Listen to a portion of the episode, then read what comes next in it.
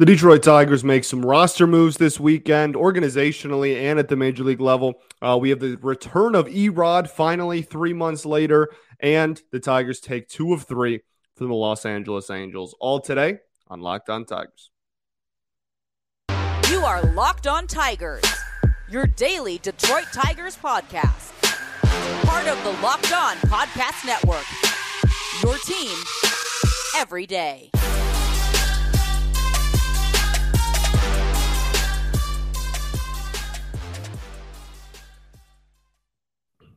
What is up, everybody? Welcome back to another edition of Locked on Tigers. I'm, of course, your host, Scott Bentley. Today is Monday, August, almost said July, 22nd, 2022. Thanks for making Locked on Tigers your first listen every single day. We're free and available wherever you get your podcasts, including YouTube. Okay, the Detroit Tigers take 2 of 3. Take 2 of 3 from the Los Angeles Angels of Anaheim.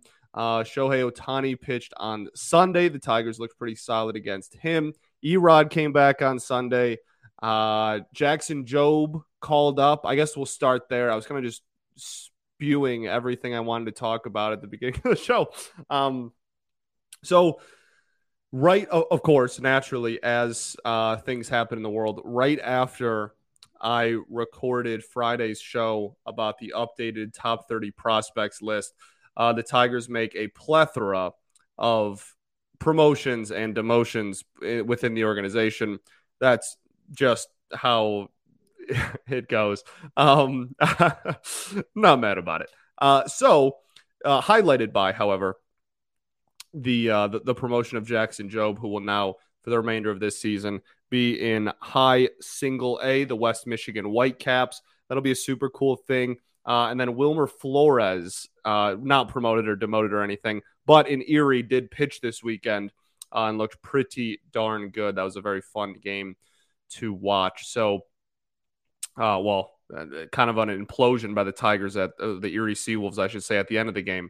But Wilmer Flores, at least, when he was on the mound, was absolutely electric. So just some more organizational, some farm system stuff there.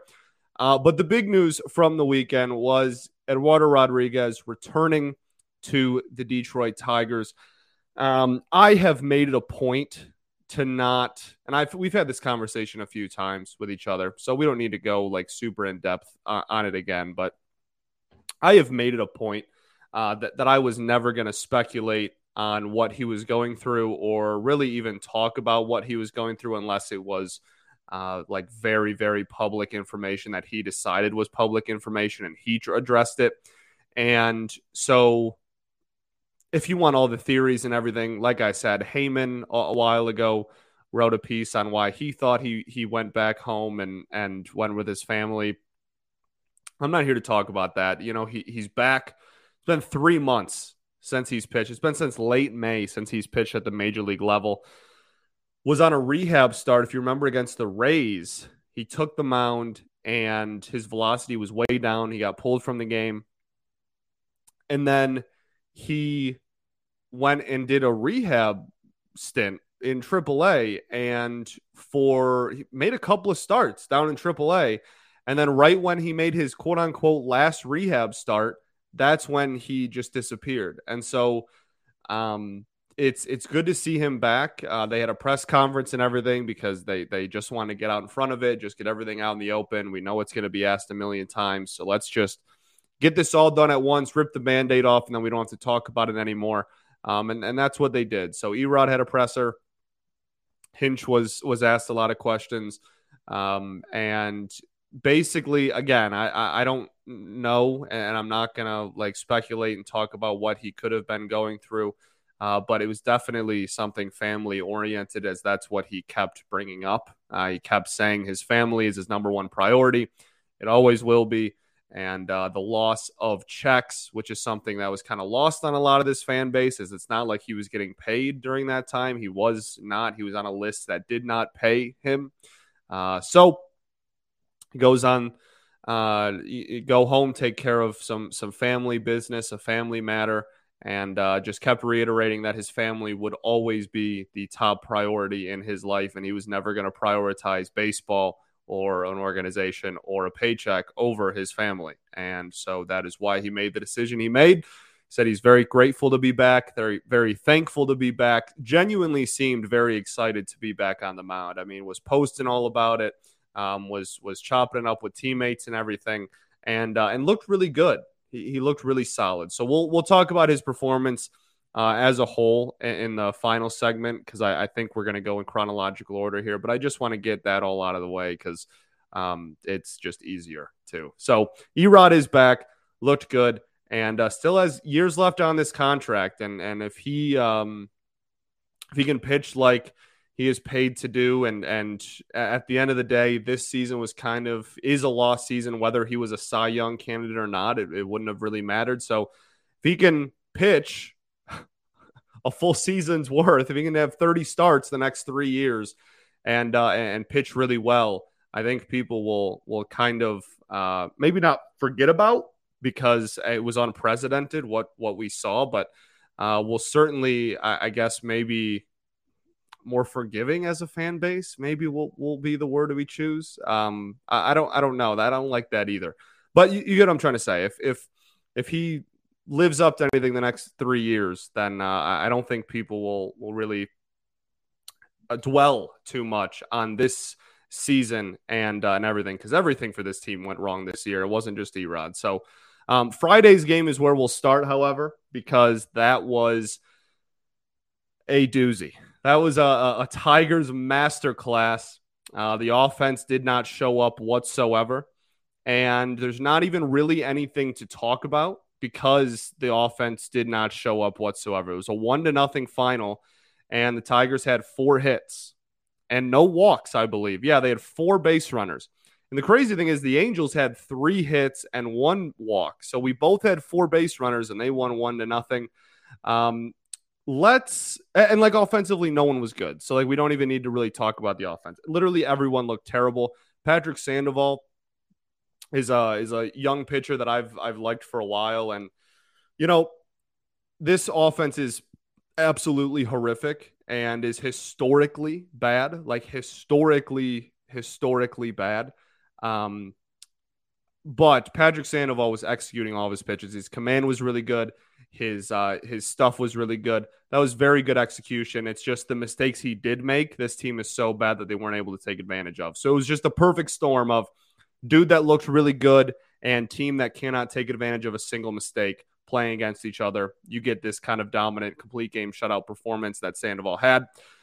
Matt Manning started for the Detroit Tigers, and that is the bright spot in this one. His final line would be 7 innings, 3 hits, 1 earned run, 1 walk, 6 Ks. One of the best starts he's ever had in his major league career. He looked absolutely fantastic. The reason why he looked fantastic, one, was four-seam fastball command. Only gave up 3 hits on the game, and the four-seam fastballs that he did miss got punished, but they got punished didn't get punished. There weren't enough of them to really get off a ton of hits or a ton of hard hit balls. The average exit velocity on the game for him was 83 miles an hour, and on the four-seam fastball specifically was 81.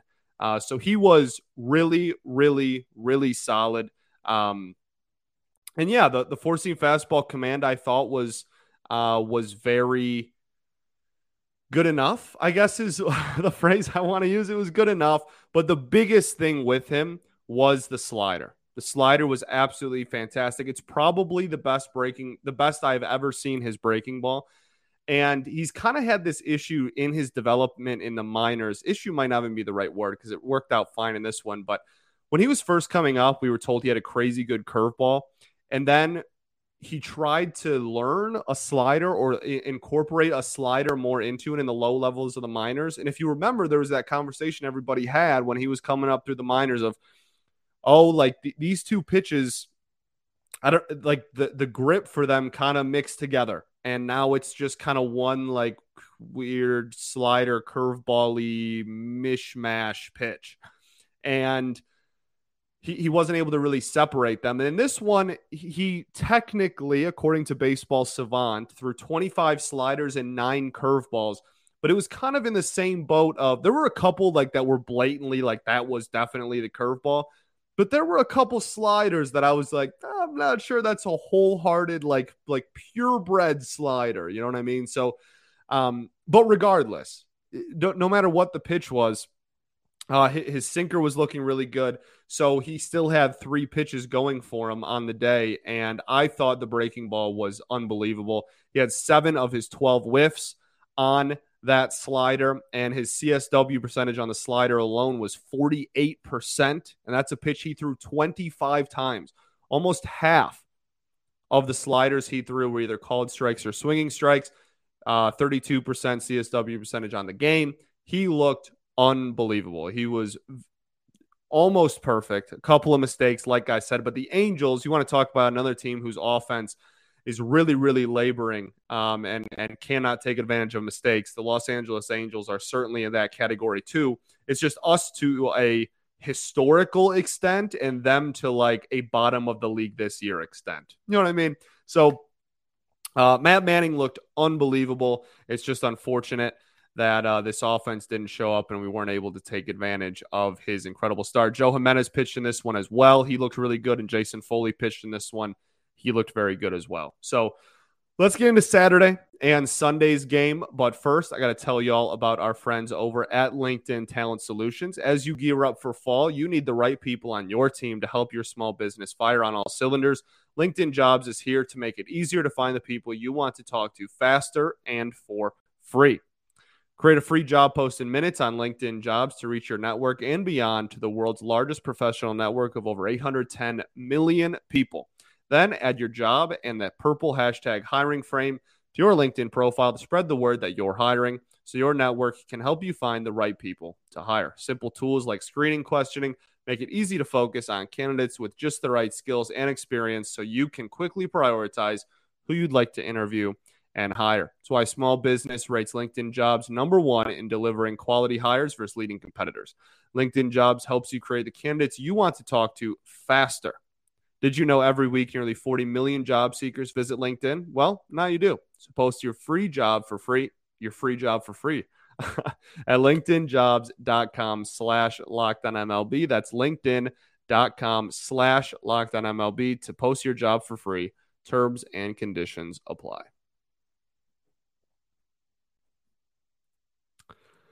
Okay, everybody. What is up? Segment 2. I don't think I've ever started a segment off by saying what is up. Maybe the beginning. Is that what I say? I honestly don't even know what my opening is. It's just so second nature to me and like muscle memory that I don't even know if I like actually thought about it, if I know what I said. It's just like light on, intro music plays, and then words come out. Segment 2 here, we're going to talk about the Tigers Saturday game. Tigers have won 2 games in a row at the time of this recording. And Saturday's game was actually a really good baseball game. I very much enjoyed it. I thought it was a battle of 2 teams who had much better offensive approaches at the plate than on Friday. Like Friday was not, I really enjoy good pitching, and there was a lot of really good pitching in that, but the inability for both teams to take advantage of the mistakes that the pitchers did make was kind of just like, all right. I watched this game with a couple of my buddies, and they are Angels fans from California, and we all both said, like 2 innings into the game, okay, this is going to be a 1-0 final. Like that was the Angels score in the 2nd inning, and we both looked around. And we were like, all right, that's the final score. Neither of these teams are scoring because the offensive approach was terrible. Whereas Saturday and Sunday, for that matter, but we'll get to that. Saturday, both teams really had a much more patient and I think. I think I've said this before, patiently aggressive approach at the plate where like you're taking when you're supposed to be taking, you're not doing a bunch of chasing, and you are able to take advantage of pitchers' mistakes as well by being aggressive. Both starters in this game, Reid Detmers and Tyler Alexander, combined for 5 strikeouts between the 2 of them. So definitely a much different change of pace. Tigers win this one 4-3. No one scored after the 5th inning for either side, but the Angels scored in each of the first 3 innings, and the Tigers scored their 4 runs in the first 5 innings. So, again, our bullpen has been really solid this year, and our offense is really bad and can go cold at any time. So That's why you get an entire second half of a game where there is no scoring. But again, I really did think, especially in the first half of this game, that the offensive approaches were significantly better. Riley Green with a couple of hits. There was this discourse going around at the beginning of the weekend where it was like Riley Green is, when do we start having the conversation about the fact that Riley Green is struggling and whatnot? We'll get to Sunday's game because that's I'm not going to say he answered that question because it is one game at the end of the day, but he certainly looked very good on Sunday. And so him having two hits on Saturday and then following it up with Sunday's performance, I think certainly injected a little bit more confidence into people that might have been slipping. We also talk about the Robbie Grossman thing. We'll do that at the end if we have time. So two hits for Riley Green. Javi had a really rough weekend offensively. Didn't have a ton of errors or anything, but a really, really brutal weekend offensively for Javi Baez. This wasn't an offensive masterclass because they had 11 hits and a couple of walks, but it's like even when they score runs, they don't. They had what is that, 14 base runners and scored 4 runs. Did not hit a single home run, had 4 doubles, and one of them was Cody Clemens, bloop double down the line that he was very out in front of and probably shouldn't have even been a double.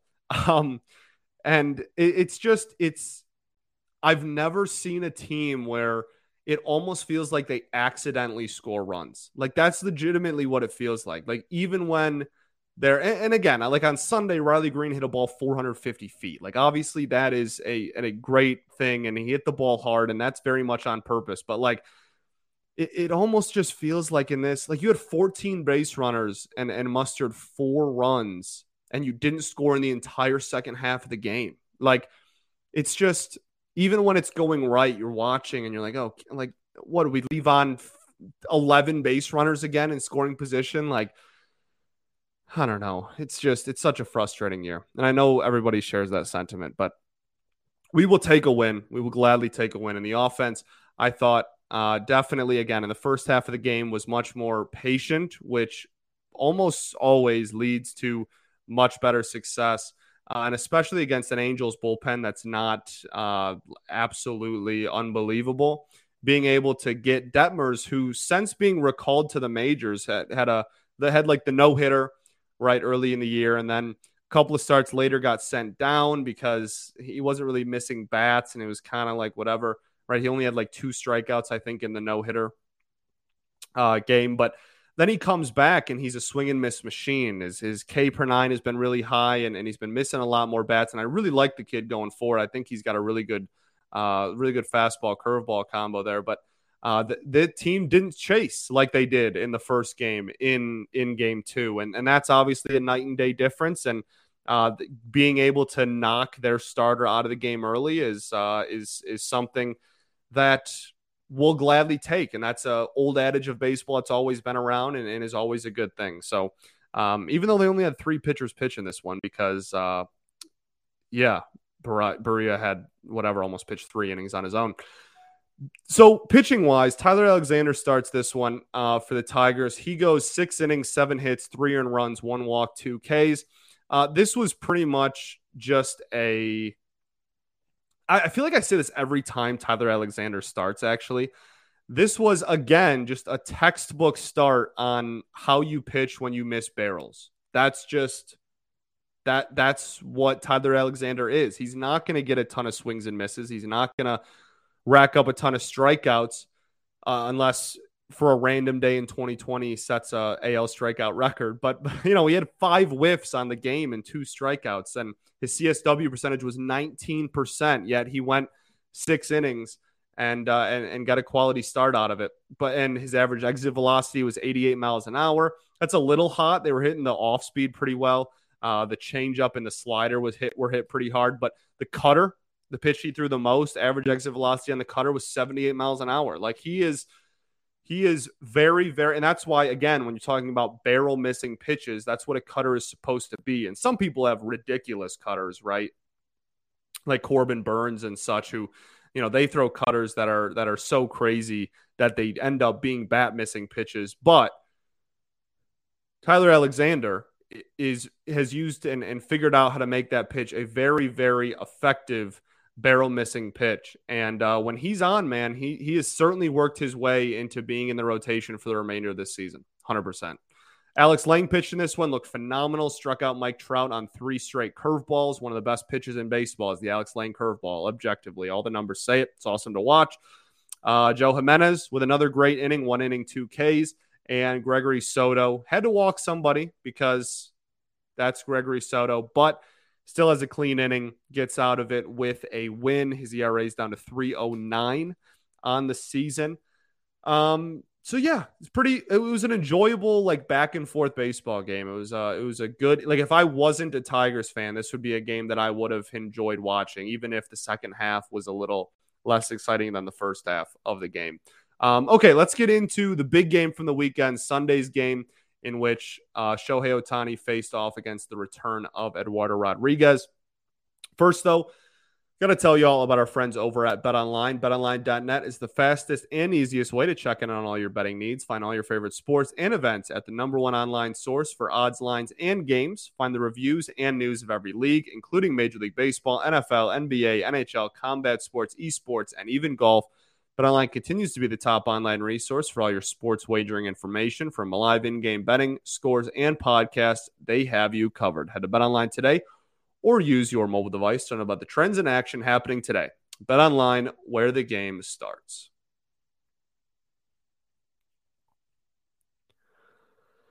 All right, everybody. Welcome back here. Segment 3 of Locked on Tigers. I'm, of course, your host, Scott Bentley. That's my intro, not my segment 3 start.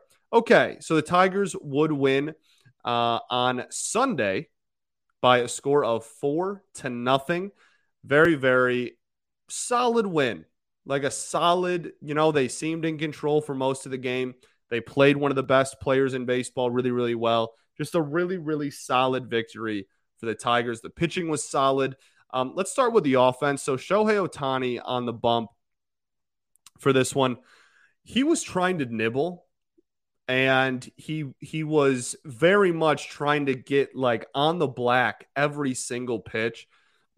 And a lot of times I would imagine that he is successful with that, as he is one of the better pitchers and hitters in baseball, obviously, as we all know by now.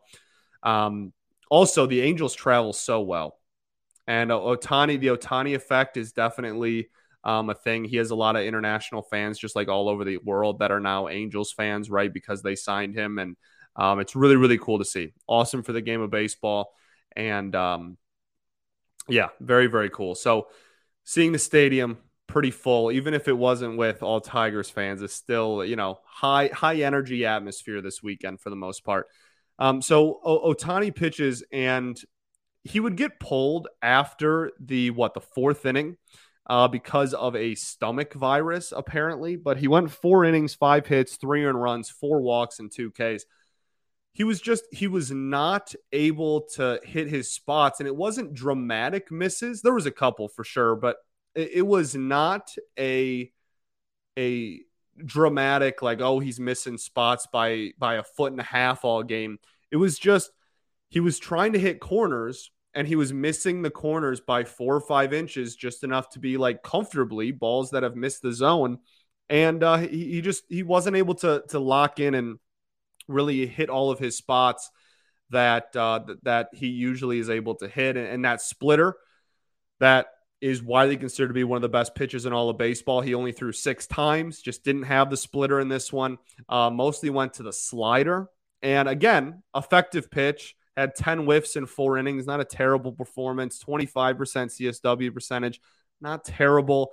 It's just kind of like a missed start. Like it, and to the Tigers' credit, with that, the reason that it was able to be this effective start is because they did not chase, and they made him attack.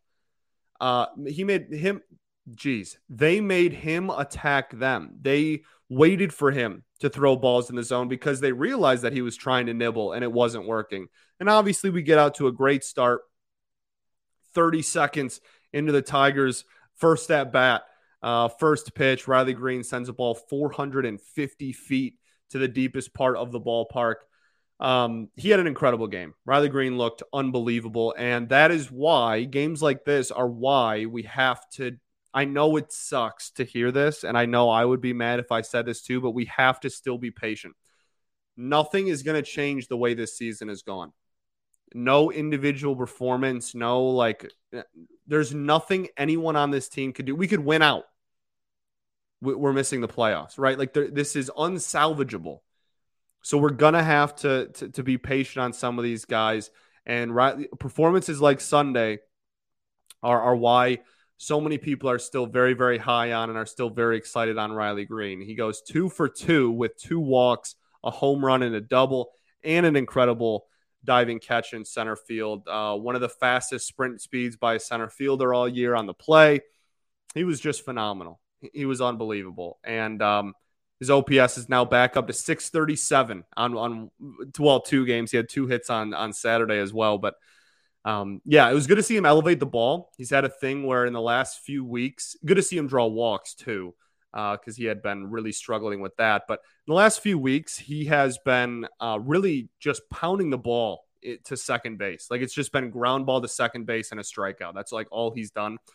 So to see him get in on a heater inside and turn on it and have the exit velocity and the launch angle to really just give one a ride was really, really good to see. So hopefully it's a sign of things to come. Hopefully it's a turning point. And we will certainly keep an eye on that, as that is one of the only exciting things this team has left going for him is Riley Green. Really, again, solid offensive performance. Wasn't a hit parade by any stretch. I mean, they had 7 hits and 1, 2, 3, 4 walks. So 11 base runners. It wasn't this unbelievable performance, but every at-bat was going deep into counts off of Ohtani, and they were getting, again, they're terrible with runners in scoring position. This offense is just brutal with risk, but they were getting runners on every single inning. 2 men on, bases loaded, almost every single inning Ohtani pitched. And so, just really good to see a different approach and a more patient but still aggressive approach at the plate for the entire team on Sunday. Another person I want to talk about, Kerry Carpenter, pretty quiet weekend. Still rocking the highest OPS on the team. If you don't want to look at is he a qualified hitter or not with at-bats. But certainly, he was bound to come back down to earth eventually. But, I mean, only 1 strikeout on Sunday. It wasn't like he was... He still looks way different than he did the first 10 at-bats of his major league career, where he was just overpowered and getting struck out every time. So we'll see what happens. We'll see how he does going forward. I still want him to play literally every day. I don't think there's really an excuse for him not to. Okay, let's go to the pitching side of things. We'll start with the bullpen, just because Erod's going to be the longest conversation. The bullpen's easy because everyone looked pretty solid. Will Vest, I thought, looked better than he has in a while. Jason Foley continues to impress me. That sinker is unreal, man. And if he can just get a solid secondary pitch, I think Jason Foley can be a really, really darn good reliever for a long time. Andrew Chafin looks solid. Came in with the matchup, got Jared Walsh on honestly a hanging slider, but Jared Walsh is really bad against lefties. And then Gregory Soto comes in for the 9th, gives up a hit, but with the strikeout, and just started throwing the ball really down the heart of the plate. And the Angels offense has been struggling as well. So pretty easy to get out of that 9th inning. So Erod, we'll do this, and we'll do Robbie Grossman really, really quickly, because I think that's important too. But Erod goes 5 innings, 4 hits, no earned runs, 3 walks, and 5 Ks. Didn't have the best command in the world. I think him and Ohtani were kind of doing the same thing, in the sense that they were both trying to hit the black every time, and Erod was just barely missing the zone. He was around the zone all game. Did not miss badly as far as the ball going way out of the zone, really the entire game. He was in and around the outer edge of the strike zone all game, which is clearly what you want. But ideally, you just a few more, you just a little bit more called strikes, right? You just a little bit more balls that did get the black and weren't just an inch or two outside of the plate. But for a first game back, going up and going 5 shutout with 5 strikeouts, we'll gladly take it. Only 4 whiffs. That's obviously low, but we're going to let him get back into the mix here. Velocity was down about 1 mile an hour to 2 miles an hour across the board. Expected. Again, first game back, hasn't pitched at the major league level in 3 months. But the average exit velocity was under 85 miles an hour. That's really solid. The cutter was an incredibly effective pitch in this one. And as far as missing barrels and getting soft contact. And then the sinker was honestly a really solid called strike pitch. He was fooling a lot of people on it. But I really like Erod, and he's someone that I really, really praise the signing a lot, and I will continue to do so. And I know a lot of people are already out on him, and it's just like, whatever, there's nothing he can do. But this is a really solid pitcher, and we didn't sign him to be like the ace on a World Series team. Because the presumption was we had a lot of starting pitchers in our farm system, and one of them would turn into that. So we'll wait and see, I guess. But Erod is a guy who can be a very solid number two starter on a competitive team when he is going. And he's still relatively young and everything. I really do think that I'm not losing sleep over the like going missing thing. I'm really not. Like, this is him pitching would not have changed how this season ended up. And if he has family stuff and that's his top priority, let him take care of business during, a lost season anyway, in which we weren't competitive at all, and not even the pitching's fault. So I'm not losing sleep over it. And I think the rest of the contract will be how we determine, because again, didn't get paid for while he was gone. So we'll see how he does for the next 3 years, and we'll see what the future plans with him and the Detroit Tigers are after this season. But very, very solid first start back. I do want to touch on one thing before we go. Oh, two things. Gee whiz. Wily Peralta, DFA'd. A lot of people freaked out. Don't really understand why. Not that Willie was a bad pitcher. He was solid, but honestly, since being reinstated, he has really struggled. Even though the ERA might not show it, he is walking a ton of people. He is allowing a lot of base runners and just like squeaking his way out of danger. He was like the fifth highest leverage reliever that we've used, and he's 33, and his contract ends at the end of the year. And everybody was running around like it was some crazy, horrible decision to DFA him. I don't really understand it. With a month and a half left in the season, if you weren't going to bring him back, the implication was on Hinch's part was that they were going to call up a kid from the minors most likely, and that was going to be the long-term replacement for Willie Peralta. Obviously, the immediate move was Erod, but I can't really understand why that was like such a big deal to people. That makes sense to me. So we'll see what happens and if he lands somewhere else. And I wish him nothing but the best. He was a phenomenal pickup, a rare Avila W in the record books. That was a very, very solid signing, and a guy that we signed to a minor league deal before last year and ended up starting and pitching a lot of valuable innings out of the bullpen as well over the last 2 years. So definitely a bright spot in a 2 year, 7 year stretch with not very many, but his 2 year stretch, definitely wish him nothing but the best, and hope that he can go maybe pitch for a competitor and provide some valuable innings down the stretch, but not a move that I really understand like freaking out about either. Last thing I want to talk about, Robbie Grossman. I'll try and make this quick. There was a report that came out over the weekend by several beat writers that the Atlanta Braves organization pretty much sat down with Robbie Grossman, and after like one meeting, fix his swing.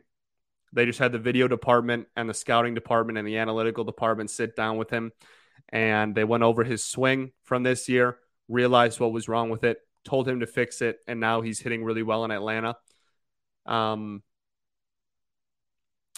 Him hitting well in Atlanta doesn't bother me. I don't care. He's not on the team anymore. He was not good for us. Him being good for us this year would not have fixed this season. I hope he keeps hitting well. I'm a big Robbie Grossman fan. He was one of my favorite players on the team last year.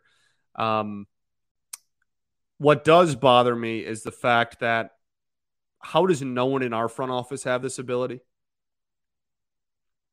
Like, how is it so easy for a competent organization to find this problem and fix it immediately upon getting traded to the team. They sat down with him once and it was solved. How is that so easy for another organization? And it is impossible for the Detroit Tigers. How is that possible? It's just, it's mind-boggling how inept this organization just continues to be and has been for almost a decade now. So that's the frustrating part. I don't care that he's like hitting well. I as far as like, oh, Robbie, like I don't care.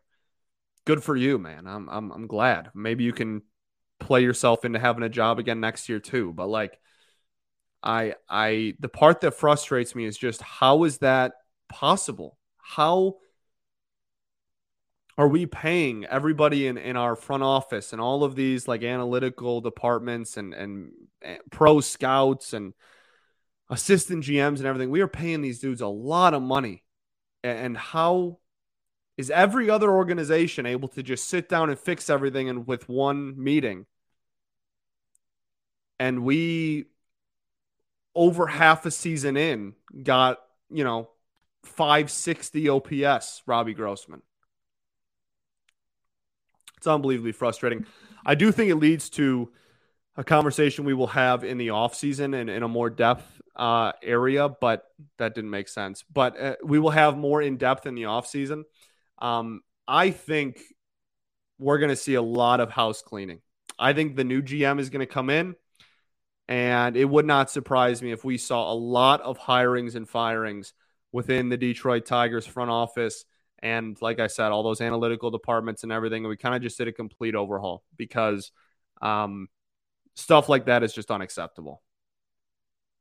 Just unacceptable. All right. That's all I got for you. Thanks for making Locked On Tigers your first listen every day. Now make your second listen, the Locked On MLB podcast. MLB expert Paul Francis Sullivan brings humor, passion, and his unique perspective on every team and the biggest stories from around the league.